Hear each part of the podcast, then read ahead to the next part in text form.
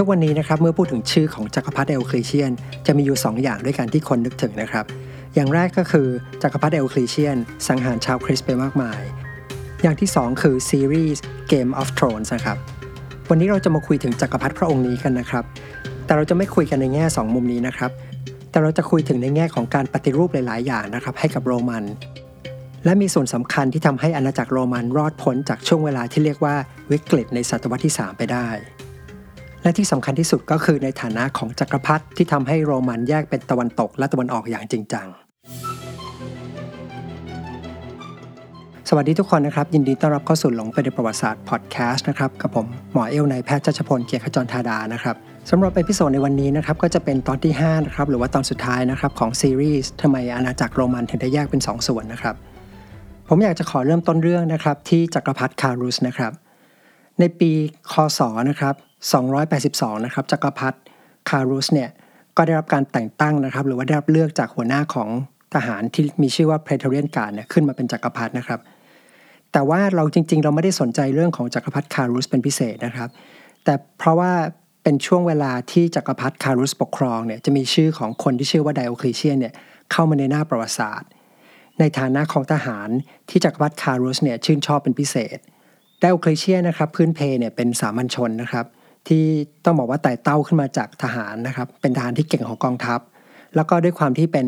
เป็นลูกชาวบ้านนะครับ ลูกสามัญชนทั่วไปเนี่ยจึงไม่ได้มีการศึกษาที่สูงมากนัก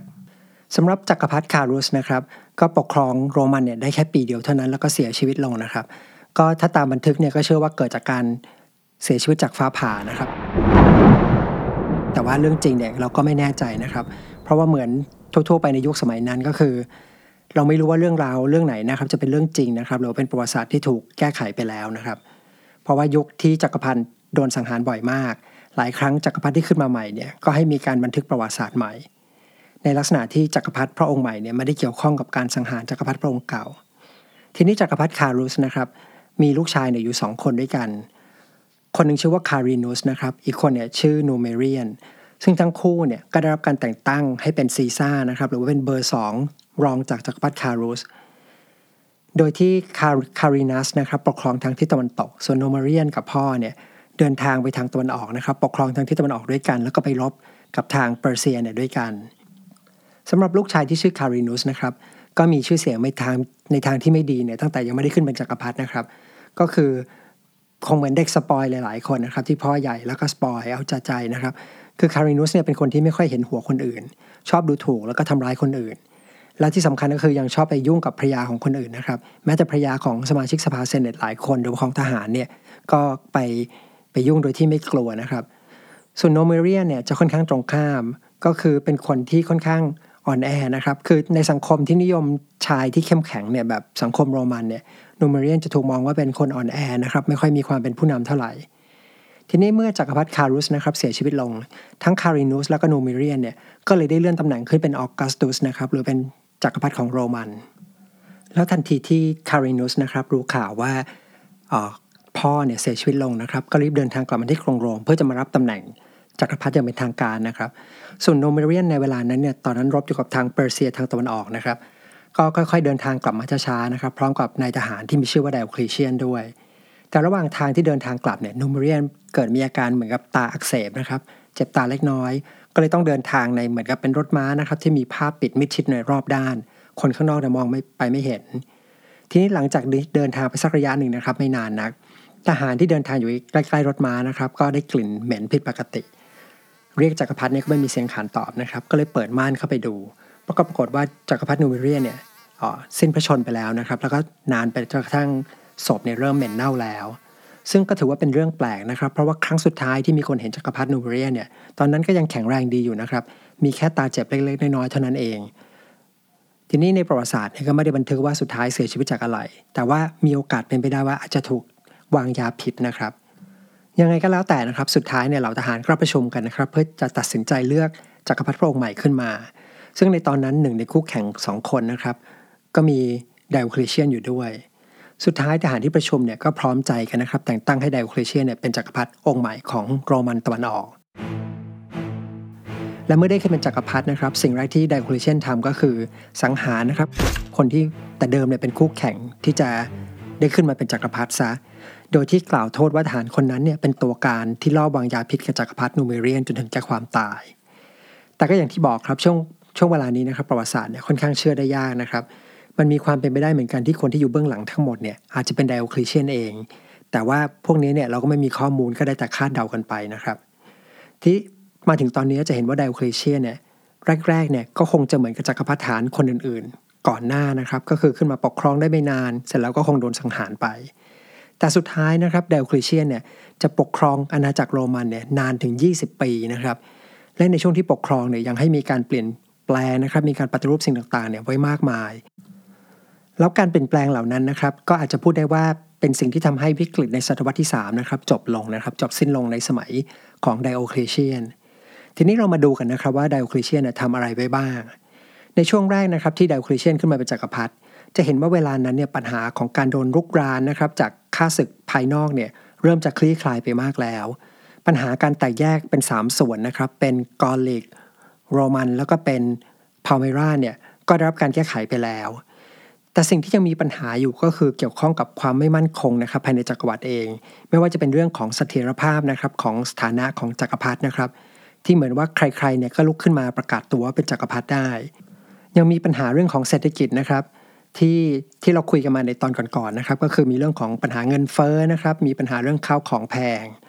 ทีนี้เรื่องของอำนาจกลางก็เป็นอีกปัญหาหนึ่งนะครับ ก็คืออำนาจส่วนกลาง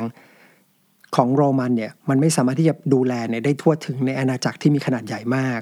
ทำให้ทหารตามหัวเมืองหรือว่าตามชายแดนที่มีกองกำลังเยอะๆนะครับ มีอิทธิพลมากๆเนี่ยสามารถที่จะประกาศแต่งตั้งตัวเองขึ้นมาเป็นจกักรพรรดิได้ แรกสุดเลยนะครับไดโอเคลเชียนมองว่ารากของปัญหานะครับ ก็คือตอนนั้นเนี่ยอาณาจักรโรมันเนี่ยมันใหญ่เกินไป ใหญ่เกินกว่าที่คนหนึ่งคนเนี่ยจะดูแลได้ไหวเขาก็เลยคิดว่าควรจะมีจกักรพรรดิอย่างน้อยเนี่ยสองคนเนี่ยช่วยกันปกครองโรมัน จริงๆ แล้วการทำเช่นนี้ก็ไม่ใช่เรื่องใหม่อะไร เราก็เห็นตัวอย่างกันไปหลายรอบแล้วใช่ไหมครับ แต่ที่ต่างไปจากก่อนหน้าก็คือว่า สมัยก่อนเนี่ยนิยมตั้งลูกชายขึ้นมาช่วยปกครอง แต่ไดโอคลิเชียนเนี่ยเลือกแต่งตั้งนายทหารที่มีอำนาจบารมีอีกคนเนี่ยขึ้นมาเป็นจกักรพรรดิ ซึ่งการทำแบบนี้นะครับยังมีข้อดีแถมอีกข้อก็คือว่า ในช่วงก่อนหน้าเนี่ยทหารที่มีอำนาจเยอะนะครับมีอิทธิพลเยอะๆเนี่ยคือคนที่มีความเสี่ยงที่จะลุกขึ้นมาตั้งตัวเป็นจกักรพรรดิถูกไหมครับ ไดโอคลิเชียเนี่ยก็เลยแต่งตั้งทหารที่มีอำนาจบารมีคนเหล่านี้ขึ้นมาเป็นจักรพรรดิซะเองเลย โดยทหารที่แต่งตั้งขึ้นมาเนี่ยให้ปกครองในระดับที่เท่าเทียมกันเลยนะครับ คือมีตำแหน่งออกัสตุสเนี่ยเท่ากัน คนที่ไดโอคลิเชียนเลือกขึ้นมาเนี่ยมีชื่อว่าแม็กซิเมียนนะครับ ทีนี้ไดโอคลิเชียนก็ปกครองโรมันส่วนที่อยู่ทางตะวันออก ส่วนทางตะวันตกเนี่ยก็ให้แม็กซิเมียนปกครองถ้าดูแบบผิวเผินภายนอกนะครับตำแหน่งสองตำแหน่งนี้นะครับก็เหมือนจะเท่าเทียมกันนะครับ แต่จริง ๆ มันก็ไม่เท่าเทียมกันสักทีเดียวนะครับ เพราะว่าไดโอคลิเชียนเนี่ยแอบจะมีเหมือนกับชื่อเล่นเนี่ยติดมาด้วยนะครับ แถมมาด้วย นั่นคือแม็กซิเมียนเนี่ยจะมีชื่อเล่นว่าเฮอร์คิวเลียสนะครับ ซึ่งหมายถึงเป็นจักรพรรดิที่อยู่ภายใต้การคุ้มครองนะครับของเฮอร์คิวลิสนะครับก็คือเป็น demigod นะครับลูกครึ่งเทพเจ้า ซึ่งเป็นลูกชายของเทพจูปิเตอร์นะครับ ส่วนจักรพรรดิไดโอคลิเชียนเนี่ยถือว่าอยู่ภายใต้การปกป้องคุ้มครองนะครับของตัวเทพเจ้าจูปิเตอร์เอง ถ้ามองในแง่นี้นะครับมองในแง่ของเทพที่คุ้มหัวอยู่เนี่ยก็ถือว่าไดโอคลิเชียนเนี่ยเหนือกว่าเล็กน้อยก็คือ คนที่คุ้มครองเนี่ยเป็นหัวหน้าของเทพทั้งมวลก็คือเทพเจ้าจูปิเตอร์ ทีนี้การมี2คนมาปกครองเนี่ยมันทำให้การปกครองโรมันที่ใหญ่มหาศาลเนี่ยทำได้ง่ายขึ้น ทีนี้หลังจากผ่านไปสักระยะหนึ่งนะครับเดลคลิเชียนคงเห็นว่าวิธีนี้นะมันเข้าท่าดีนะครับพอถึงปีคริสตศักราช 290 นะครับเดลคลิเชียนก็เพิ่มการปฏิรูปนะครับไปอีกหนึ่งขั้น ก็คือให้จักรพรรดิออกัสตุสแต่ละคนเนี่ยเลือกบุตรบุญธรรมขึ้นมาหนึ่งคนนะครับ โดยที่เลือกคนที่มีหน่วยก้านดี เหมาะที่จะเป็นจักรพรรดิในอนาคตเนี่ยมาคนละหนึ่งคน แล้วก็ให้บุตรบุญธรรมเนี่ยมีตำแหน่งเป็นซีซ่านะครับ หรือพูดง่ายๆก็คือเป็นเบอร์2รองจากออกัสตุสนะครับ การทำเช่นนี้เนี่ยก็เหมือนกับเป็นการเลือกคนที่เหมาะสมเนี่ยเพื่อจะมาเหมือนกับเรียนรู้งานก่อนนะครับ แล้วก็ต่อคิวเพื่อจะเป็นจักรพรรดิองค์ต่อไป แต่ว่าซีซ่าสองคนเนี่ยไม่ได้เชิงว่าทำหน้าที่เป็นผู้ช่วยของจักรพรรดินะครับ แต่จริงๆแล้วในแง่ทำงานจริงเนี่ยในแง่ฟังก์ชันจริงเนี่ยทำหน้าที่เป็นจักรพรรดิเลย โดยไดโอคลิเชียนเนี่ยก็แต่งตั้งกาลกาเลเรียสนะครับมาเป็นซีซ่าของตัวเอง ส่วนจักรพรรดิแม็กซิเมียนเนี่ยก็แต่งตั้งคอนสแตนเทียสนะครับขึ้นมาเป็นซีซ่าและอันนี้ขอเล่าล่วงหน้าไปเลยนะครับ ว่าสุดท้ายคอนสแตนเทียสคนนี้นะครับจะเป็นพ่อของจักรพรรดิคนสำคัญอีกคนหนึ่งนะครับ ที่ชื่อว่าจักรพรรดิคอนสแตนติน ซึ่งเราจะคุยถึงจักรพรรดิคอนสแตนตินกันนะครับ ในอนาคต อันนี้ก็เลยเกริ่นไว้ก่อน แล้วก็ขอแถมอีกนิดนึงนะครับ อันนี้ก็คือเล่าล่วงหน้าไปเหมือนกัน ว่าสุดท้ายเนี่ยจะเป็นลูกชายของสองคนนี้นะครับ คือลูกชายของแม็กซิเมียนนะครับ แล้วก็ลูกชายของคอนสแตนเตียสเนี่ยที่ชื่อคอนสแตนตินเนี่ยสุดท้ายจะมารบกันนะครับ เพื่อแย่งตำแหน่งจักรพรรดิอันนี้เล่าล่วงหน้าไว้เพราะช่วงเวลานั้นเนี่ยมันจะซับซ้อนนิดนึง มันจะมีชื่อคนที่เข้ามาเกี่ยวข้องเนี่ยเยอะนะครับ และการรบระหว่างสองคนนี้เนี่ยถือว่าเป็นการรบที่สำคัญมากๆ ในประวัติศาสตร์ของโรมัน จริง ๆสำคัญมากในประวัติศาสตร์ของโลกเลยนะครับ เป็นการรบที่มีชื่อว่า Battle of Milvian Bridge นะครับ เพราะว่าจะเป็นการรบที่เหมือนเป็นจุดเริ่มต้นที่ทำให้ศาสนาคริสต์นะครับ เปลี่ยนจากลัทธิเล็กๆเนี่ยกลายมาเป็นศาสนาสำคัญของโรมัน แล้วก็เป็นศาสนาสำคัญของโลกในเวลาต่อมา พอดีเห็นว่าสำคัญก็เลยอยากจะเกริ่นไว้ล่วงหน้านะครับ โอเค กลับมาที่เรื่องของเรานะครับ ก็คือในเวลานี้เนี่ยโรมันก็ถูกแบ่งเป็น 4 ส่วนนะครับ แล้วก็ปกครองโดยจักรพรรดิแต่ละพระองค์ จักรพรรดิแต่ละคนเนี่ยก็จะเหมือนกับมีดินแดนของตัวเองเลย มีเมืองหลวงของตัวเองด้วยนะครับ แล้วก็มีกองทัพของตัวเอง แต่ไม่ได้แปลว่าอาณาจักรโรมันถูกแบ่งเป็น 4 ส่วนนะครับ เพราะจักรพรรดิทั้ง4เนี่ยถือว่าปกครองเป็นหนึ่งเดียวกันนะครับ คือฟังแล้วเนี่ยมันอาจจะนึกภาพตามยากนิดนึงครับ อาจจะงงๆนิดนึง แต่ความหมายของมันคืออย่างนั้นจริง ๆ ครับ ก็คือทั้งสองเนี่ยสคนเนี่ยปกครองเสมือนเป็นหนึ่งเดียวกันเเวลาออกกฎหมายร่วมก็ออกกฎหมายร่วมกันนะครับ เวลาประกาศสงครามเนี่ยก็ถือว่าประกาศสงครามร่วมกัน แล้วถ้าเกิดจักรพรรดิคนไหนไปรบได้ชัยชนะมาเนี่ยก็จะถือว่าเป็นผลงานร่วมกันของจักรพรรดิทุกพระองค์ นอกเหนือไปจากนั้นนะครับก็ยังมีการให้สารความสัมพันธ์นะครับ ระหว่างซีซ่าและอากาสตุสเนี่ยไปอีกหนึ่งหนึ่งขั้นนะครับคือให้รู้สึกว่าผูกพันแน่นแฟนกันมากขึ้น ก็คือให้ซีซ่านะครับหรือว่าเป็นเบอร์สองเนี่ยแต่งงานกับลูกสาวของออกัสตุส หรือพูดง่ายๆ ก็คือให้ออกัสตุสเนี่ยกลายมาเป็นพ่อตาของซีซ่าแต่ละคนไปด้วย ระบบการปกครองแบบพิเศษแบบนี้นะครับที่ช่วยกันปกครองถึง 4 คน แต่ว่ามองว่าทั้ง 4 คนเนี่ยเป็นหนึ่งเดียวกันเนี่ยมีชื่อเรียกเฉพาะนะครับเป็นระบบแบบที่เรียกว่าเตตราคีนะครับเตตราคีที่แปลว่า4นะครับก็คือแปลตรงตัวว่าปกครองโดยคน 4 คน แล้วก็อย่างที่ว่าไปนะครับก็คือแต่ละคนเนี่ยมีดินแดนของตัวเองเลย ไดโอเคลเชียนนะครับดินแดนส่วนที่เป็นของไดโอเคลเชียนปกครองเนี่ยก็จะอยู่แถวปัจจุบันเนี่ยก็คือเป็นประเทศตุรกีนะครับแล้วก็ไล่ยาวนะครับค่อยๆลากไปจนถึงบริเวณที่เป็นตะวันออกกลางในปัจจุบันแถวๆประเทศซีเรียนะครับเลบานอน จอร์แดน อิสราเอล อะไรประมาณนะครับ แล้วก็โค้งต่อนะครับไปถึงตอนเหนือของอียิปต์เมืองหลวงเนี่ยจะอยู่ที่เมืองนิโคมีเดียนะครับซึ่งปัจจุบันเนี่ยอยู่ในประเทศตุรกีทีนี้ฟังดูคร่าวๆแต่หลายคนอาจจะฟังแล้ว งงๆนะครับมันเหมือนว่าดาวคลิเชียนปกครองแถวๆดินแดนที่ปัจจุบันเนี่ยเรามองว่าเป็นโลกอาหรับนะครับซึ่งมันก็เป็นอย่างนั้นจริง ๆ นะครับ เพราะปกติเวลาเราพูดถึงอาณาจักรโรมันเนี่ยหลายคนจะนึกถึงอิตาลี แต่จริง ๆ แล้วโรมันเนี่ยมันมากกว่าอิตาลีนะครับ มันคือรวมหลาย ๆ ส่วนเข้าไปด้วยกัน โดยเฉพาะส่วนที่เป็นดินแดนที่เรียกว่าเป็นตะวันออกกลางในปัจจุบันนะครับ แล้วจริง ๆ จะว่าไปแล้วเนี่ยส่วนที่เป็นดินแดนทางตะวันออกตอนนั้นเนี่ยค่อนข้างเจริญกว่าทางตะวันตกเสียด้วยซ้ำนะครับ โอเค ทีนี้มาดูจักรพรรดิแม็กซิเมียนนะครับ จักรพรรดิแม็กซิเมียนหรือออกัสตุสแม็กซิเมียนเนี่ยปกครองส่วนที่เป็นประเทศแถวๆประเทศอิตาลีปัจจุบันนะครับก็คือดินแดนที่เป็นโรมันตะวันตก แล้วก็ยังมีส่วนที่เป็นทางตอนเหนือของทวีปแอฟริกาด้วย รวมถึงส่วนที่เป็นประเทศสเปนโปรตุเกสในปัจจุบันด้วย เมืองหลวงเนี่ยอยู่ที่เมืองมิลาน ส่วนซีซ่าอีก 2 คนนะครับก็คือซีซ่ากาเลเรียสนะครับหรือว่าคนที่เป็นเบอร์ 2 ของไดโอคลิเชียนนะครับก็จะปกครองนะครับส่วนที่เป็นประเทศกรีกนะครับ ในปัจจุบันแถวนั้นก็จะมีชื่อเรียกนะครับ ที่เรียกว่าเป็นคาบสมุทรบอลข่านแล้วก็ดูแลชายแดนของโรมันฝั่งที่เป็นแม่น้ำดานูบส่วนเมืองหลวงเนี่ยจะอยู่ที่เมืองซาโลนิกานะครับ ปัจจุบันเมืองนี้ก็ยังคงอยู่นะครับ ก็เป็นเมืองเมืองใหญ่อันดับต้นๆของประเทศตุรกีเลยนะครับปัจจุบันเนี่ยจะรู้จักในชื่อเมืองที่คุ้นเคยกว่าคือเทสซาโลนิกีนะครับ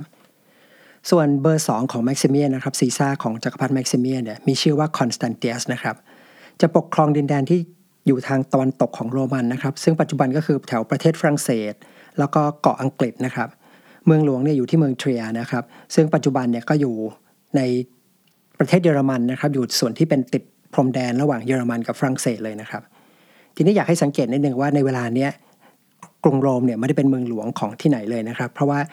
ต้องบอกว่าอย่างที่บอกก็คือเมืองกรุงโรมเนี่ยในเวลาต่อมาค่อนข้างเสื่อมโทรมนะครับแล้วก็มีความสำคัญน้อยลง ทีนี้ จะรู้สึกไหมครับว่าการปกครองเนี่ยฟังดูเนี่ยเหมือนกับมันดีนะครับ การทำแบบนี้มันทำให้การปกครองเนี่ยเป็นไปได้ทั่วถึงมากขึ้น ชายแดนต่างๆนะครับที่เคยมีปัญหานะครับ ไม่ว่าจะเป็นชายแดนตรงแม่น้ำดานูบนะครับชายแดนตรงฝั่งแม่น้ำราย ชายแดนทางด้านตะวันออกเนี่ยมีจักรพรรดิแต่ละคนเนี่ยดูแลหมด แล้วการให้แต่งตั้งให้ซีซ่ามาฝึกงานเพื่อรอตำแหน่งเนี่ยมันก็เหมือนจะช่วยแก้ปัญหาของการสืบทอดตำแหน่งจักรพรรดิด้วย ซึ่งเรื่องนี้เป็นปัญหาที่มีมาตลอด เพราะอย่างที่เคยเล่าให้ฟังนะครับว่าโรมันเนี่ยไม่เคยมีกฎเขียนไว้ชัดเจนนะครับว่าการสืบต่อราชสมบัติเนี่ยจะต้องทำยังไงบ้าง อาศัยว่ามีประเพณีแล้วก็ทำตามเฉยๆแต่มันก็นำไปสู่ความขัดแย้งเนี่ยหลายครั้ง แต่สุดท้ายนะครับวิธีการของไดโอคลิเชียนเนี่ยมันจะแก้ปัญหาไม่ได้นะครับ อันนี้ก็เล่าล่วงหน้าไปเหมือนกันนะครับ เพราะสุดท้ายเนี่ยมันเหมือนกับว่าเลือดเนี่ยข้นกว่าน้ำจักรพรรดินะครับหลายคนก็จะยังอยากให้ลูกเนี่ยรับ ช่วงนะครับเป็นจักรพรรดิต่อ หรือบางครั้งก็พยายามจะดึงเพื่อนสนิทนะครับ มาเป็นซีซ่าหรือขึ้นมาเป็นจักรพรรดิคู่กัน มันก็เลยนำไปสู่สงครามกลางเมืองที่วุ่นวายนะครับ แต่เรื่องนี้เรายังไม่คุยกันตอนนี้นะครับเดี๋ยวเราจะเก็บไว้คุยกันในน่าจะเป็น episode หน้านะครับ ทีนี้กลับมาที่การปฏิรูปอย่างอื่นของไดโอคลิเชียนกันต่อนะครับที่เราคุยกันไปนะครับจะเห็นว่าเป็นความพยายามนะครับที่จะทำให้สามารถปกครองจักรวรรดิที่มีขนาดใหญ่มากๆได้ทั่วถึง แล้วก็ยังพยายามแก้ปัญหาทหาร ที่ชอบตั้งตัวเองขึ้นมาเป็นจักรพรรดิด้วยนะครับ แต่การแก้ปัญหาทหารชอบตั้งตัวเองขึ้นมาเป็นจักรพรรดิเนี่ยยังไม่หมดนะครับ มีการเปลี่ยนแปลงที่สำคัญอีกอย่างที่ไดโอคลิเชียนทำเอาไว้ เพื่อแก้ปัญหานี้โดยเฉพาะ นั่นก็คือการทำให้สถานะของจักรพรรดิเนี่ยดูมีความยิ่งใหญ่ขึ้นนะครับ ดูมีความเป็นเทพเจ้าเนี่ยมากขึ้น ดูศักดิ์สิทธิ์มากขึ้นคืออย่างนี้ครับ ตั้งแต่อาณาจักรโรมันเริ่มมีตำแหน่งจักรพรรดิมานะครับ จักรพรรดิทุกคนเนี่ยจะไม่ค่อยกล้าวางตัวว่าฉันยิ่งใหญ่เหนือคนอื่นมากนัก เพราะว่าสังคมของโรมันนะครับแล้วก็ประชาชนของโรมันเนี่ยมีแนวโน้มที่จะไม่ชอบการปกครองแบบกษัตริย์หรือว่าจักรพรรดินะครับ เรื่องราวเนี่ยเหตุผลนะครับมันมีประวัติศาสตร์อยู่นะครับ เพราะว่าตั้งแต่สมัยยุคแรกๆที่โรมันเปลี่ยนการปกครองจากระบอบกษัตริย์มาเป็นสาธารณรัฐนะครับหรือว่าเป็นรีพับลิกเหตุผลที่เปลี่ยนการปกครองในตอนนั้นนะครับ เพราะว่าโรมันเนี่ยสังหารกษัตริย์ เพราะว่ามองว่าเป็นทรราชนะครับ ส่วนรายละเอียดในเดี๋ยววันหลังผมจะเล่าให้ฟังนะครับ มันเกี่ยวข้องกับโรมันในช่วงยุคแรก ๆนะครับ แต่หลังจากนั้นมาเนี่ยโรมันเนี่ยมีแนวโน้มจะกลัวและเกลียดการปกครองแบบที่ให้คนคนเดียวเนี่ยมีอำนาจมากๆ ไม่ว่าจะเป็นกษัตริย์หรือเป็นเผด็จการในรูปแบบไหนก็ตาม ดังนั้นนะครับนับตั้งแต่หลานของจูเลียสซีซ่านะครับก็คือออกเตเวียสเนี่ยขึ้นมาเป็นจักรพรรดิของโรมันพระองค์แรกนะครับ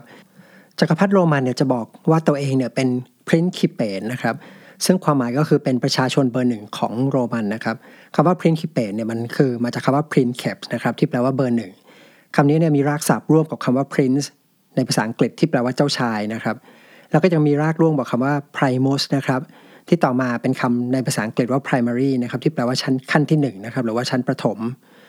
คำว่า prime คำนี้นะครับก็ยังหมายถึงคือใช้ในคำว่านายกรัฐมนตรีด้วยคือคำว่า prime minister นะครับก็หมายถึงว่าเป็นคนแรกนะครับของกลุ่ม คนที่ทำงานรับใช้ประชาชนนะครับ หรือว่าเป็นหัวหน้าของ minister ทั้งหลายแหละพอดีคำพวกนี้ผมเคยเขียนอธิบายไว้ในหนังสือนะครับ แล้วก็ไหนๆก็ขายของไปเลยนะครับ ถ้าใครสนใจพวกคำศัพท์ ภาษาอังกฤษนะครับ โดยเฉพาะเรื่องของรากที่มานะครับ ประวัติของคำศัพท์ ภาษาอังกฤษเนี่ยก็ลองหามาอ่านดูได้นะครับ หนังสือมีอยู่ 2 เล่ม ชื่อว่าทำไมเราเลี้ยงพริกแต่กินพองนะครับ อีกเล่มเนี่ยชื่อว่าทำไมแฮมเบอร์เกอร์จึงไม่มีแฮมนะครับ โอเค การรู้รากที่มาของศัพท์เหล่านี้นะครับ นอกเหนือจากทำให้จำศัพท์ง่ายขึ้นนะครับ มันยังช่วยลดการท่องจำนะครับ มันทำให้ได้ความรู้ด้านประวัติศาสตร์และวัฒนธรรมมาเชื่อมกับความรู้ทางด้านภาษาด้วยนะครับ โอเค จบโฆษณานะครับ มาเรื่องของเรากันต่อนะครับ ประเด็นที่ผมจะพูดถึงก็คือว่าจักรพรรดิเนี่ยต้องการจะสื่อสารว่าจักรพรรดิเองเนี่ยก็เป็นประชาชนนะครับ คือเท่าเทียมกับคนอื่น แค่เป็นคนที่อยู่หัวแถวนะครับ หรือว่าเป็นเบอร์หนึ่งเท่านั้น ไม่ได้มีสถานะที่เหนือกว่า ทีนี้มันมีตัวอย่างนะครับมันเป็นเรื่องเล่านะครับเกี่ยวกับจักรพรรดินะครับ ที่พยายามจะทำไม่ให้เหมือนว่าตัวเองเนี่ยเหนือคนอื่นอยู่เรื่องหนึ่งนะครับ เรื่องราวเนี่ยมันเป็นเรื่องสมัยจักรพรรดิที่มีชื่อว่ามาคัสออเรเลียสนะครับซึ่งมาคัสออเรเลียสเนี่ยถือว่าเป็นหนึ่งในจักรพรรดิดีของโรมันนะครับในประวัติศาสตร์ของโรมัน ซึ่งถ้าจำได้นะครับก็เป็นผมเราเคยคุยกันไปในตอนที่1นะครับมาคัสออเรเลียสเนี่ยเป็นพ่อของจักรพรรดิคอมโมดัสนะครับพอจะจำได้ไหมครับทีนี้เรื่องเล่าเนี่ยมันมีว่าอย่างนี้ครับ เขาบอกมันมีอยู่วันหนึ่งนะครับจักรพรรดิออเรเลียสเนี่ยกำลังเดินทางอยู่ แล้วก็มีชาวบ้านที่มีเรื่องเดือดร้อนเนี่ยเข้ามาขอร้องเรียน แต่ทหารที่ฐานคนสนิทที่เดินทางไปด้วยเนี่ยก็กันไม่ให้หญิงชาวบ้านเนี่ยเข้ามาคุยได้นะครับ แล้วก็บอกว่าตอนนี้คุยไม่ได้เพราะต้องรีบเดินทาง หญิงชาวบ้านคนนั้นนะครับ ก็เลยตะโกนขึ้นมานะครับว่าถ้าไม่ว่างจะมาฟังเรื่องเดือดร้อนของชาวบ้านเนี่ยเราจะขึ้นมาเป็นจักรพรรดิทำไม พอได้ยินแบบนั้นนะครับจักรพรรดิออเรเลียสเนี่ยก็เลยต้องหยุดเดินทางนะครับ แล้วก็ไปหาที่นั่งใต้ต้นไม้นะครับ เพื่อจะนั่งฟังปัญหาของผู้หญิงชาวบ้านคนนั้นว่ามีเรื่องราวเป็นยังไงนะครับสำหรับเรื่องนี้เนี่ยเราไม่รู้ว่าเป็นเรื่องจริงแค่ไหนนะครับแต่เป็นเรื่องที่เล่ากันมา แต่ประเด็นก็คือว่ามันพยายามแสดงให้เห็นว่าภาพลักษณ์ของจักรพรรดิโรมันเนี่ยหรือว่าจักรพรรดิที่ดีเนี่ยมันคือต้องมีลักษณะที่เหมือนติดดินนะครับ เข้าถึงได้แล้วก็เป็นคนที่เหมือนกับ ไม่รู้หราไม่ฟุ้งเฟอ้อมีความเป็นประชาชนเทียบเท่ากับคนอื่นๆ แต่พอมาถึงยุคสมัยที่เราคุยกันไปนะครับคือช่วง third century crisis นะครับหรือวิกฤตที่เกิดขึ้นในศตวรรษที่3เนี่ยมันมีปัญหาว่าทหารคนไหนก็ตามนะครับ ก็สามารถที่จะลุกขึ้นมาแล้วตั้งตัวเองเนี่ยเป็นจักรพรรดิได้ มันเลยทำให้สถานะของจักรพรรดิเนี่ยมันดูด้อยลงมากนะครับ มันดูไม่ศักดิ์สิทธิ์นะครับ แล้วความที่ไม่ศักดิ์สิทธิ์เนี่ยมันทำให้เกิดความเสี่ยง ว่าจะมีใครที่ไหนก็ได้ สามารถที่จะอ้างตัวเองขึ้นมาเป็นจักรพรรดิไม่ต้องมีชาติตระกูล ไม่ต้องมีสายเลือดอะไรที่พิเศษ จักรพรรดิไดโอคลีเชียนนะครับจึงพยายามที่จะแก้ปัญหาตรงนี้นะครับด้วยการที่ทำให้สถานะของจักรพรรดิเนี่ยมันดูมีความเป็นเทพเจ้าขึ้นนะครับดูมีความยิ่งใหญ่ขึ้นสำหรับวิธีการนะครับก็คือว่าอย่างนี้ครับ จักรพรรดิเนี่ยจะไม่ไปโผล่หรือไปไปที่ไหนให้ให้คนเนี่ยได้เห็นบ่อยๆนะครับคือจะไม่ค่อยไปที่สาธารณะ จะทำตัวให้เห็นได้ยากขึ้นนะครับ เวลาจะไปไหนทีเนี่ยจะต้องมีพิธีการนะครับมีการประดับประดาสำหรับให้สวยงามนะครับให้ดูยิ่งใหญ่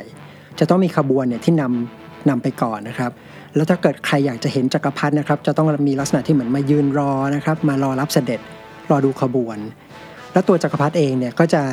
มีแสดงลักษณะที่หลาย ๆ อย่างคือเหมือนเหมือนเป็นเทพนะครับ คือจะไม่แสดงอารมณ์ของมนุษย์ง่าย ๆ จะไม่ค่อยเห็นยิ้มหัวเราะในที่สาธารณะ จะดูเหมือนกับขลังนะครับ ดูน่าเกรงขาม แล้วไม่ใช่ใครจะเข้ามาคุยกับจักรพรรดิได้เหมือนสมัยก่อน ถ้าอยากจะคุยเนี่ยต้องมีการคุยผ่านคนอื่นนะครับ แล้วถ้าใครมายืนอยู่ต่อหน้าจักรพรรดิเนี่ยก็จะต้องอยู่ในลักษณะที่คุกเข่าให้จักรพรรดิ ในแง่ของการแต่งกายเนี่ยก็จะต่างไปจากคนทั่วไปนะครับ ก็คือจะมีเสื้อคลุมที่ใช้สีม่วงนะครับ ซึ่งเป็นสีม่วงที่เป็นสีเฉพาะของจักรพรรดินะครับ ไม่ใช่ว่าใครเนี่ยอยากจะใส่สีม่วงก็ใส่ได้ เวลาไปปรากฏตัวที่ไหนก็จะมีถือคาถาที่ประดับด้วยเพชรพลอย หรือว่า พวกหินมีค่าเนี่ยติดตัวไปด้วยตลอดนะครับคทานี้ในภาษาอังกฤษที่เรียกว่า scepter นะครับแบบที่เรามักจะเห็นราชินีของอังกฤษถือเวลาถ่ายภาพที่เป็นทางการนะครับ ทั้งหมดนี้นะครับมันจะทำให้สถานะของจักรพรรดิเนี่ยมันดูยิ่งใหญ่มากขึ้นนะครับ ดูเหมือนกับว่าไม่ใช่คนธรรมดาสามัญดูเป็นเทพเจ้า ดูมีบุญญาธิการอะไรประมาณเนี้ยแล้วก็ไม่ใช่ว่าใครที่ไหนก็ได้นะครับ อยากจะเป็นจักรพรรดิก็อยากเป็นได้ มันทำให้สถานะของจักรพรรดิจากเดิมนะครับ ที่เราบอกว่าเรียกว่าพรินคิเปเนี่ย มาเป็นสิ่งใหม่ที่เรียกว่าเป็นดอมิเนตนะครับคำว่า dominate เนี่ยมันจะมาจากคำว่า dominus นะครับที่แปลว่าเหนือกว่า ก็คือจักรพรรดิเนี่ยเปลี่ยนจากประชาชนเบอร์หนึ่งกลายมาเป็นผู้ปกครอง หรือว่าคนที่อยู่เหนือประชาชนทั่วไป และการเปลี่ยนสถานะของจักรพรรดิแบบนี้นะครับไม่ใช่แค่การเปลี่ยนชั่วคราว แต่นับตั้งแต่นั้นเป็นต้นมานะครับจักรพรรดิเนี่ยจะมีสถานะแบบที่เรียกว่า dominate มาตลอด ดังนั้นนะครับในปัจจุบันเนี่ยเวลาเรามองยุคสมัยของโรมันนะครับโดยเฉพาะช่วงที่ปกครองด้วยจักรพรรดิเนี่ย ช่วงที่ปกครองด้วยจักรพรรดิก็เลยแบ่งย่อยได้เป็น 2 ช่วง ก็คือช่วงที่จักรพรรดิเนี่ยเป็นพรินคิเปตนะครับก็คือช่วงแรก และหลังจากนั้นคือหลังจากเดลคลีเชียเนี่ยจะเป็นช่วงที่จากการปกครองเนี่ยเป็นแบบดอมิเนตซึ่งสองคำนี้นะครับบางครั้งเวลาเราไปอ่านหนังสือหรือว่าอ่านในตามเว็บต่างๆเนี่ยบางครั้งก็จะใช้ว่าเป็นยุคพรินคิเปตหรือว่ายุคดอมิเนตซึ่งก็คือนี่คือเหตุผลที่มานะครับแล้วทั้งหมดนี้นะครับก็เป็นอีกวิธีการนะครับการปฏิรูปแบบอย่างหนึ่งนะครับ ที่พยายามแก้ปัญหา เรื่องของการที่คนเนี่ยลุกขึ้นมาสังหารจักรพรรดิเนี่ยบ่อยๆ คราวนี้เรามาดูเรื่องของการปกครองบ้างนะครับ อย่างที่คุยไปก่อนหน้านะครับ ปัญหาหนึ่งของโรมันตอนนั้นก็คือว่าโรมันเนี่ยมันมีขนาดที่ใหญ่มากนะครับ ใหญ่เกินกว่าที่คนคนเดียวเนี่ยจะดูแลได้ทั่วถึง ทีนี้การมีจักรพรรดิสี่พระองค์ช่วยกันดูแลเนี่ยก็เป็นวิธีการหนึ่งในการแก้ปัญหานั้นนะครับ อีกวิธีการหนึ่งนะครับ อีกวิธีการปฏิรูปแบบหนึ่งเพื่อจะแก้ปัญหาตรงนี้โดยตรงเนี่ยก็คือการแบ่งพื้นที่การปกครองใหม่ คือแต่เดิมเนี่ยมีการแบ่งเขตการปกครองเนี่ยออกเป็นประมาณ 50 เขตนะครับเขาใช้คำว่าเป็น province นะครับแต่ละเขตแต่ละเขตเขาเรียก province นะครับซึ่งปัจจุบันคำว่า province เนี่ยเราแปลว่าจังหวัดถูกไหมฮะแต่ความหมายของ province ในตอนนั้นเนี่ยมันก็ต่างไปจากคำว่าจังหวัดที่เราใช้กันจนคุ้นเคยนะครับก็เลยขอทับศัพท์ว่า province ไปเลยนะครับ ทีนี้พอถึงยุคของเดลคลีเชียนเนี่ยก็ซอยเขตการปกครองเนี่ยให้ย่อยลงไปอีกนะครับเป็น 100 provinces ทำให้แต่ละเขตการปกครองเนี่ยมันมีขนาดเล็กลง เหตุผลก็คือ ผู้ที่ปกครองเนี่ยก็จะสามารถดูแลประชาชนเนี่ยได้ทั่วถึงมากขึ้นนะครับ เข้าใจปัญหาของแต่ละพื้นที่เนี่ยมากขึ้น เพราะว่าดูพื้นที่ขนาดเล็กลง ข้อดีอีกข้อคือว่าทำให้ผู้ปกครองแต่ละท้องที่เนี่ยไม่ได้มีอำนาจในการปกครองเนี่ยมากเกินไปนะครับ ซึ่งมันเป็นข้อดีในแง่ที่ป้องกันนะครับการสั่งสมอำนาจหรืออิทธิพลแต่ละท้องที่เนี่ยมันทำได้ยากขึ้น ทีนี้จากหลาย ๆ province เนี่ยก็จะมีการรวมนะครับเป็นหนึ่งเขาเรียกว่าเป็นอีกหน่วยหนึ่งนะครับหน่วยที่ใหญ่ขึ้นเขาเรียกว่า diocese นะครับ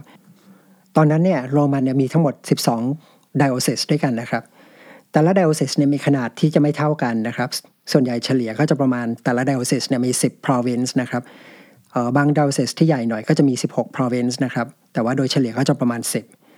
ที่เล่ามาตรงนี้นะครับจริง ๆ ไม่ได้อยากจะบรรยายรายละเอียดการปกครองนะครับว่ามันซอยย่อยยังไงนะครับ แต่อยากชี้ให้เห็นเฉยๆนะครับ เพราะว่าปัจจุบันนี้เวลาพูดถึงคำว่า diocese นะครับหรือว่าเปิด dictionary หรืออ่านเจอที่ไหนเนี่ยคำนี้มันจะใช้อยู่จำกัดแค่ในวงการศาสนาคริสต์นะครับ คือจะเป็นเขตการปกครองของศาสนาคริสต์แล้วนักบวชนะครับ คนที่ดูแลแต่ละไดโอเซสเนี่ยก็คือจะมีตำแหน่งว่าเป็นบิชอปประเด็นคืออย่างนี้ครับ ประเด็นจะให้เห็นเฉยๆว่าไอ้โครงสร้างการปกครอง ภายในศาสนาคริสต์ในปัจจุบันเนี่ยที่เราใช้กันเห็นกันในปัจจุบันเนี่ยนะครับ มันมีรากมาจากการปกครองแบบโรมัน ซึ่งตรงนี้ผมอยากจะพูดถึง เพราะว่าตอนที่เราคุยเรื่องของประวัติของศาสนาคริสต์มันจะมีพวกนี้เข้ามานะครับ ก็เลยอยากจะปูตรงนี้ให้เห็นไว้ก่อนว่ามันมีพวกนี้มันมาจากโรมันนะครับ ซึ่งก็รวมไปถึงตำแหน่งของพระสันตะปาปาด้วย ทุกวันนี้เราเรียกพระสันตะปาปาว่าโป๊ปถูกไหมครับ หรือว่าชื่อเต็มก็คือ Pontifex Maximus ทีนี้ตำแหน่ง Pontifex Maximus เนี่ยนะครับจริงๆเนี่ยก็มาจากโรมันเหมือนกันนะครับเพราะเดิมเนี่ยเป็นตำแหน่งของผู้นำทางศาสนาของโรมัน ซึ่งในเวลานั้นเนี่ยศาสนายังเป็นศาสนาที่นับถือพวกเทพเจ้าต่างๆนะครับเทพเจ้าจูปิเตอร์เฮอร์คิวลิสอะไรพวกนี้ครับก็คือศาสนาแบบที่เขาเรียกว่าศาสนา pagan ถ้าไม่คุ้นคำศัพท์เหล่านี้ไม่เป็นไรนะครับ ฟังผ่านๆไปก่อนนะครับ ตอนที่เราคุยเกี่ยวกับประวัติศาสนาคริสต์เนี่ยเราจะได้คุยเรื่องนี้กันอีกทีนะครับ แต่เอาเป็นว่า จะชี้ให้เห็นว่าโครงสร้างพวกนี้นะครับ หรือว่าตำแหน่งอย่าง Pontifex Maximus เนี่ยมันมีมาก่อนที่จะมีศาสนาคริสต์นะครับ ทีนี้การแบ่งการปกครองแบบซอยย่อยแบบนี้นะครับ มันยังทำให้เก็บภาษีเนี่ยทำได้ดีขึ้นด้วยนะครับ คือเก็บได้เต็มเม็ดเต็มหน่วยมากขึ้น เพราะอย่างที่คุยไปก่อนหน้านะครับ ก็คือว่าโรมันเนี่ยตอนนั้นเนี่ยมันมีปัญหาเรื่องเศรษฐกิจเนี่ยเรื้อรังเนี่ยมาระยะเวลาหนึ่งแล้ว แต่ก็แน่นอนนะครับว่าประชาชนที่ยากจนอยู่แล้วเนี่ยก็ต้องไม่ชอบนะครับที่อยู่ๆมาถูกเก็บภาษีได้ดีขึ้น คำถามก็คือว่ารัฐเนี่ยอยากจะเก็บภาษีเนี่ยเอาไปทำอะไรคำตอบนะครับก็คือว่าเอาเงินเนี่ยไปเสริมกองทัพ เหมือนที่ยุคที่ผ่านมาครับ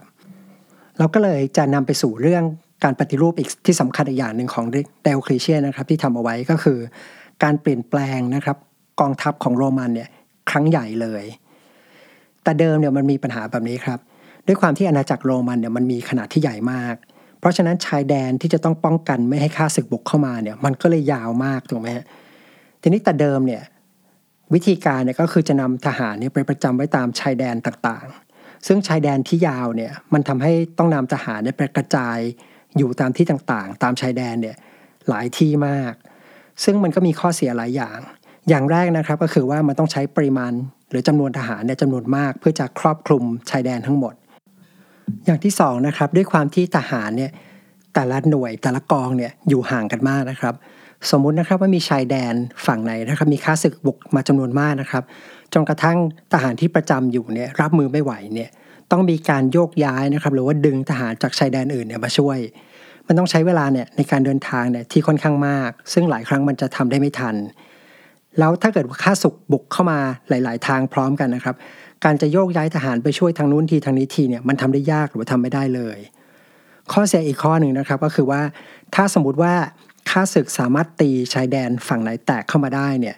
ค่าศึกเนี่ยจะทางโล่งเลยนะครับ ก็คือสามารถที่จะบุกตรงเข้ามากรุงโรมเลย จนเรียกได้ว่าแทบไม่มีทหารที่อื่นเนี่ยมาสกัดได้เลย แล้วข้อเสียที่สำคัญมากๆอีกข้อหนึ่งก็คือว่า การที่ส่งกองทหารขนาดใหญ่นะครับ ไปประจำอยู่ตามชายแดน ซึ่งห่างไกลจากตัว กรุงโรมมากเนี่ยมันมีความเสี่ยงที่จะเกิดอิทธิพลท้องถิ่นขึ้นนะครับ คือสะสมอำนาจมากขึ้น แล้วทหารที่สั่งสมอำนาจมามากๆเนี่ยก็มีแนวโน้มนะครับ หรือมีความเสี่ยงที่จะประกาศตัวเองให้เป็นจกักรพรรดิเหมือนที่เกิดขึ้นมาแล้วหลายครั้งในอดีต ทีนี้สิ่งที่ดาวคลิเชียนทำเพื่อแก้ปัญหาก็มีอย่างนี้ครับ อย่างแรกนะครับคือเขาดึงกองทหารจากชายแดนนะครับ ให้ถอยร่นนะครับเข้ามาอยู่ตามหัวเมืองต่างๆ ที่เป็นเมืองที่เป็นจุดยุทธศาสตร์สำคัญ จากนั้นนะครับก็ฝึกให้ทหารเหล่านี้นะครับจากเดิมที่เป็นทหารเหมือนเป็นพลทหารเดินเท้าเนี่ยเปลี่ยนมาเป็นทหารม้าแทน ซึ่งแม้ว่าทหารม้าเนี่ยจะมีต้นทุนต่อต่อการฝึกทหารหนึ่งคนเนี่ยที่แพงมากขึ้นนะครับ เพราะว่าม้าเนี่ยมีราคาแพง แต่ว่าทหารเหล่านี้จะกลายเป็นทหารที่มีประสิทธิภาพในการรบเนี่ยมากขึ้น และเป็นกองทัพที่สามารถเคลื่อนทัพไปทิศทางต่างๆเนี่ยได้รวดเร็วขึ้น ทีนี้การดึงทหารให้ถอยลดลงมาแบบนี้นะครับ มันเหมือนจะทำให้ชายแดนอ่อนแอลง แต่ไอเดียนะครับหรือว่ากลยุทธ์ของการถอยลดลดลงมาแบบนี้นะครับ ก็คือเพื่อจะเตรียมความพร้อม พอมีข้าศึกบุกมาทางไหนนะครับ ค่อยส่งทหารม้าเนี่ยที่เคลื่อนทัพได้เร็วเนี่ยเข้าไปสกัด โดยที่ไม่ต้องกระจายกำลังทหารไปอยู่ตามชายแดนต่างๆ การทำแบบนี้นะครับจริง ๆ มันก็เหมือนกับช่วยทำให้ทหารจำนวนน้อยเนี่ยสามารถที่จะครอบคลุมชายแดนเนี่ยได้กว้างขึ้น ทีนี้ไม่ได้แปลว่าจะปล่อยให้ชายแดนเนี่ยว่างเลยนะครับ ไม่มีทหารอยู่ เพียงแต่ว่าทหารที่ส่งไปประจำชายแดนเนี่ย จะเป็นทหารที่ได้รับการฝึกค่อนข้างน้อยนะครับ คืออาจจะเป็นทหารโรมันที่ฝึกไม่เต็มที่เท่าไหร่ หรือว่าจะเป็นลักษณะของการจ้างชนเผ่าเยอรมันที่อาศัยอยู่ตามชายแดนอยู่แล้วเนี่ยให้เข้ามาเสริมทัพส่วนนั้น ทีนี้เป้าหมายของทหารที่อยู่ที่ชายแดนเนี่ยมันจะต่างไปจากเดิม ก็คือสมัยก่อนเนี่ยจะส่งทหารที่เก่งไปอยู่ชายแดนเพื่อไปรบป้องกันนะครับ คือไปรบให้ชนะถ้าทหารชายแดนตอนนี้เนี่ยไม่ได้มีไว้เพื่อให้รบชนะ แต่จะทำหน้าที่เหมือนเป็นกันชนนะครับเป็น buffer นะครับ เพื่อชะลอการรุกของข้าศึกเนี่ยให้ช้าลงเท่านั้น แล้วจะได้มีเวลาที่จะส่งกองทหารม้าที่เคลื่อนทัพได้เร็วเนี่ยเข้าไปสกัด ซึ่งการปฏิรูปแบบนี้นะครับได้ผลดีนะครับ เพราะว่าทำให้ชายแดนของอาณาจักรโรมันเนี่ยมีความแข็งแกร่งขึ้นกว่าเดิมมาก มันมีการปฏิรูปที่สำคัญอีกอย่างหนึ่งนะครับที่เป้าหมายคือหวังว่าจะไปช่วยแก้ปัญหาทั้งเรื่องของปัญหากองทัพนะครับและปัญหาการเมือง ก็คือให้มีการแยกผู้นำในกองทัพเนี่ยออกจากการปกครองเนี่ย ให้มันแยกสายออกจากกันชัดๆ ไปเลยนะครับ คืออย่างนี้ครับ ก่อนหน้านั้นเนี่ยครับคือชนชั้นสูงในโรมันเนี่ยจะไม่ค่อยแยกสายการเมืองกับสายกองทัพ เวลาเราอ่านประวัติศาสตร์โรมันเนี่ยเราจึงเห็นว่าบางครั้งเนี่ยทำบางคนนะทำหน้าที่อยู่ในสภาอยู่ แต่พอมีสงครามก็ไปนำทัพนะครับนำทัพไปรบ หรือพอนำทัพเสร็จแล้วบางครั้งรบติดติดกันหลายปีนะครับ พอเลิกรบนะครับก็มานั่งปกครองในสภา พอมีสงครามก็ไปนำกองทัพใหม่นะครับ แต่ไดโอคลิเชียนมองว่าคนสองกลุ่มนี้มีลักษณะที่ต่างกันอย่างชัดเจน แล้วก็มีทักษะที่จำเป็นในการจะทำงานให้ดีเนี่ยต่างกันด้วย คือคนที่เป็นทหารเนี่ยมักจะมีบุคลิกนะครับที่ค่อนข้างหยาบกระด้างนะครับ แล้วก็ชอบสั่งการนะครับ จะมีความรู้ทางด้านกลยุทธ์ในการรบเนี่ยดี แต่ว่าความรู้เกี่ยวกับเมืองเกี่ยวกับการปกครองเนี่ยจะไม่ค่อยดี ส่วนคนที่ทำหน้าที่ปกครองเนี่ยส่วนใหญ่จะเป็นกลุ่มคนที่มีการศึกษาในแขนงต่างๆเนี่ยค่อนข้างกว้างขวาง โดยเฉพาะความรู้ที่เกี่ยวกับ การดูแลเมืองนะครับ เกี่ยวกับสังคมคนกลุ่มนี้นะครับจะมีกริยามารยาทนะครับ หรือมีทักษะที่เป็นมิตรกว่านะครับ จะไม่ค่อยใช้อำนาจนะครับ แล้วก็จะพยายามใช้วิธีการพูดนะครับ พูดเพื่อโน้มน้าวมวลชน ทีนี้ไดโอคลิเชียนเนี่ยก็เลยออกเหมือนกับออกกฎนะครับ ให้มีการแยกสองสายนี้กันไปเลยนะครับ คือคนที่จะมาปกครองบ้านเมืองนะครับ จะเป็นคนกลุ่มหนึ่งแล้วก็เติบโตในสายการเมือง ส่วนคนที่จะเติบโตในสายทหารนะครับ ก็จะไปเติบโต เป็นใหญ่ในกองทัพนะครับ จะไม่ข้ามมาปกครองเหมือนที่ชอบทำกันในอดีต ซึ่งข้อดีก็คือว่า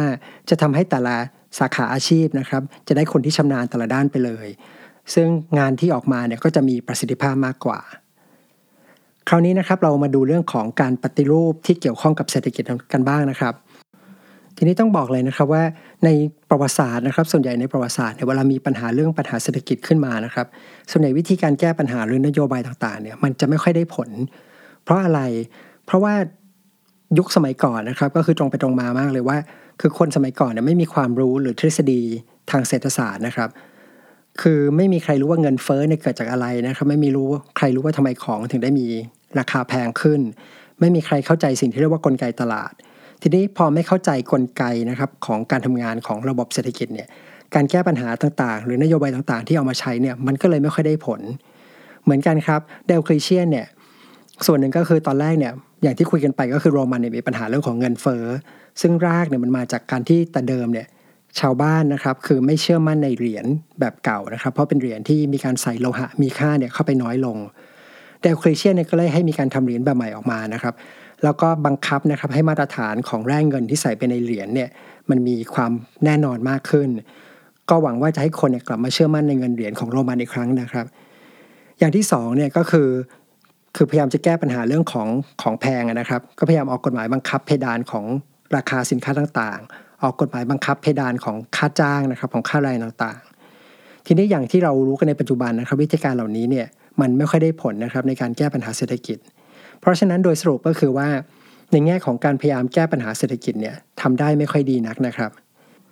อย่างไรก็ตามนะครับในภายหลังนะครับ เมื่อการเมืองมันนิ่งขึ้นนะครับ เมื่อสงครามกลางเมืองเนี่ยเกิดน้อยลง แล้วผู้คนนะครับประชาชนสามารถกลับมาทำหากินได้นะครับ สามารถค้าขายกันได้ มีภัยธรรมชาติน้อยลงนะครับ เศรษฐกิจเนี่ยมันก็ค่อยๆฟื้นดีขึ้นบ้างนะครับ ในเวลาต่อมาแล้วทั้งหมดที่คุยมานี้นะครับก็คือเรื่องหลักๆนะครับที่ไดโอคลีเชียนเนี่ยพยายามจะปฏิรูป แต่จริง ๆ เรื่องที่เกี่ยวข้องกับจักรพรรดิไดโอคลีเชียนยังมีเรื่องที่สำคัญอีกเรื่องหนึ่งนะครับ ซึ่งน่าจะเป็นเรื่องที่สำคัญมากโดยเฉพาะชาวคริสเตียนนะครับ จะจำเกี่ยวกับจักรพรรดิไดโอคลีเชียนในแง่มุมนี้ได้มากที่สุด นั่นก็คือเรื่องของการที่กำจัดชาวคริสเตียน หรือสังหารชาวคริสเตียนเนี่ยไปมากมายนะครับ หรือที่มีคำเรียกเฉพาะว่า persecution นะครับสำหรับเรื่องนี้นะครับเรื่องของการ persecution ของไดโอคลีเชียนเนี่ยซึ่งถือว่าเป็นเหตุการณ์ที่ รุนแรงที่สุดนะครับในประวัติศาสตร์ของโรมันนะครับที่ปฏิบัติต่อชาวคริสเตียนแบบนี้นะครับเรื่องนี้เรายังไม่คุยใน episode นี้นะครับ ขอแค่เกริ่นไว้เฉยๆก่อนนะครับ เพราะว่าเรื่องนี้เราจะคุยกันอีกรอบหนึ่งตอนที่เราคุยประวัติเกี่ยวกับประวัติศาสตร์ของศาสนาคริสต์กันนะครับ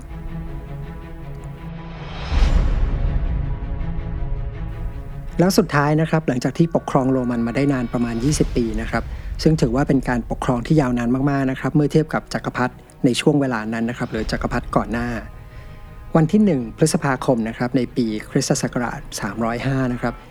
จักรพรรดิเดลคลีเชียนะครับก็ทำสิ่งที่ไม่เคยมีจักรพรรดิพระองค์ไหนในโรมันเนี่ยเคยทำมาก่อน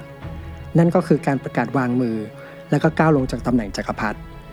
แล้วเขาก็ไม่ได้รีทายคนเดียวนะครับเขายังกึ่งกึ่งบังคับนะครับชวนกึ่งกึ่งบังคับจักรพรรดิแม็กซิเมียนนะครับซึ่งเป็นออกัสตุสคู่กันมาเนี่ยให้ลงจากตำแหน่งด้วย แล้วให้ซีซ่าทั้งสองคนเนี่ยขึ้นมาเป็นออกัสตุสคนใหม่แทน ซึ่งคนที่ขึ้นมาแทน ไดโอคลิเชียนก็คือกาลาเรียสนะครับ ส่วนคนที่ขึ้นมาแทนแม็กซิเมียนก็คือคอนสแตนติอัสนะครับ หลังจากนั้นนะครับไดโอคลิเชียนนะครับก็ใช้ชีวิตหลังเกษียณเนี่ยที่เมืองสปลิตนะครับ ซึ่งปัจจุบันเมืองนี้นะครับก็เป็นเมืองท่องเที่ยวสำคัญนะครับ เป็นเมืองตากอากาศของประเทศโครเอเชียนะครับ แล้วพระราชวังที่ไดโอคลิเชียนนะครับไป retire นะครับสร้างไว้ไปอยู่หลังจากที่ลงจากตำแหน่งจักรพรรดิก็เป็นเมืองนะครับเป็นเป็นพระราชวังที่ใช้เป็นฉากหลาย ๆ ฉากนะครับในซีรีส์ Game of Thrones นะครับ พอหลังจากที่มีซีรีส์ Game of Thrones นะครับของ HBO ออกมาเนี่ยทำให้ชื่อของเดลคลิเชียนเนี่ยยิ่งดังขึ้นนะครับ เมืองนี้เนี่ยก็ในแง่ของการท่องเที่ยวก็ยิ่งบูมเข้าไปอีก ทีนี้จากที่คุยกันมาทั้งหมดนะครับ เราก็อาจจะพูดได้ว่านะครับว่าจักรพรรดิเดลคลิเชียนเนี่ยถือว่าเป็นคนสำคัญที่สุดคนหนึ่งนะครับ ที่มีส่วนช่วยให้อาณาจักรโรมันเนี่ยสามารถรอดพ้นจากวิกฤตมาได้ แต่จะบอกว่าการปฏิรูปของไดโอคลิเชียนเนี่ยสำเร็จทั้งหมดเนี่ยก็คงไม่ใช่เหมือนกันนะครับเพราะว่ามันมีส่วนที่ทำให้โรมันเนี่ยดีขึ้นบ้างนะครับ โดยเฉพาะเรื่องของการทหาร เรื่องของการปกป้องกันชายแดนนะครับไม่ให้โดนรุกรานในอนาคต ในแง่ของสถานะของจักรพรรดิที่หวังจะให้มั่นคงขึ้นเนี่ยระยะแรกก็เหมือนจะไม่ค่อย work เท่าไหร่นะครับ ซึ่งก็ไม่น่าแปลกใจ เพราะว่าจะเปลี่ยนภาพลักษณ์ของจักรพรรดิเนี่ยมันต้องใช้เวลาถูกไหมครับมันต้องรอ generation ใหม่ขึ้นมาแล้วก็จะเห็นผลระยะยาวนะครับ เพราะว่าสถานะของจักรพรรดิเนี่ยเขาจะดูศักดิ์สิทธิ์ขึ้นนะครับ ในแง่ของเศรษฐกิจก็แน่นอนว่าล้มเหลวนะครับ ก็อย่างที่ว่าไปในยุคที่ไม่เข้าใจเรื่องกลไกการทำงานของระบบเศรษฐกิจนะครับไม่เข้าใจว่าตลาดทำงานยังไงเนี่ยความพยายามเข้าไปแก้ปัญหาต่างๆเนี่ยมันก็เลยไม่ค่อยได้ผล แต่โดยรวมนะครับถ้ามองว่าโรมันตะวันตกนะครับ ที่แต่เดิมเนี่ยเกือบจะล่มสลายเนี่ยสามารถที่จะประคองตัวไปอีกได้ระยะเวลาหนึ่งนะครับ ประมาณร้อยปีเนี่ยซึ่งถ้าพูดกันก็คือเป็นสิ่งที่เหนือความคาดหมายสำหรับคนยุคนั้นมาก ก็ต้องถือว่าประสบความสำเร็จประมาณหนึ่ง แต่ถ้าถามว่าโรมันจะไม่มีปัญหาการแย่งตำแหน่งจักรพรรดิอีกหรือเปล่า อันนี้ก็คือต้องตอบว่าไม่นะครับ เพราะหลังจากที่จักรพรรดิไดโอคลีเชียนวางมือได้ไม่นานนะครับ โรมันเนี่ยก็เข้าสู่สงครามกลางเมืองที่วุ่นวายและก็ซับซ้อนมาก โดยที่ก็คือเป็นคนที่อยากจะแจ้งตำแหน่งจักรพรรดิเนี่ยขึ้นมาทำสงครามกัน ซึ่งหนึ่งในนั้นที่ถือว่าเป็นคู่ต่อสู้สำคัญนะครับ ก็คือลูกชายของคอนสแตนเตียสนะครับที่ชื่อว่าคอนสแตนตินนะครับกับลูกชายของแม็กซิเมียนนะครับที่ชื่อว่าแม็กเซนเชียสซึ่งคู่นี้นะครับจะถือว่าเป็น คู่สำคัญนะครับ ในการที่เรียกว่ารบกันแล้วมีผลต่อประวัติศาสตร์เนี่ยมากค่อนข้างมากนะครับไดโอคลีเชียนนะครับมีชีวิตยืนยาวนะครับ พอจะเห็นว่าโรมันเนี่ยเข้าสู่ยุคของสงครามกลางเมืองอีกครั้งนะครับ เพื่อที่จะแย่งชิงตำแหน่งจักรพรรดิแล้วก็ช่วงเวลานั้นก็มีคนพยายามจะขอให้เขากลับมาเป็นจกักรพรรดิเพื่อแก้ปัญหานี้อีกครั้ง แต่ว่าเขาก็ปฏิเสธนะครับ ในช่วงท้ายของชีวิตนะครับจักรพรรดิเดโอคลีเชียนเนี่ยเหมือนจะเป็นคนที่ป่วยเป็นโรคซึมเศร้านะครับ คือไม่ยอมกินข้าวนะครับ กลางคืนเนี่ยไม่ยอมนอน แล้วก็จะรู้สึกว่าตัวเองเนี่ยล้มเหลว รู้สึกว่าตัวเองเนี่ยทำสิ่งผิดพลาดไปหลาย ๆ อย่างในชีวิตนะครับ สุดท้ายเนี่ยร่างกายก็อ่อนแอลงเรื่อย ๆ นะครับ จนล้มป่วย แล้วก็เสียชีวิตลงในวันที่ 3 ธันวาคม คริสตศักราช 311 แล้วก็เป็นอันว่าจบเรื่องราวนะครับของเหตุการณ์นะครับที่ทำให้โรมันเนี่ยแยกเป็น 2 ส่วนนะครับคือโรมันตะวันตกและโรมันตะวันออกนะครับ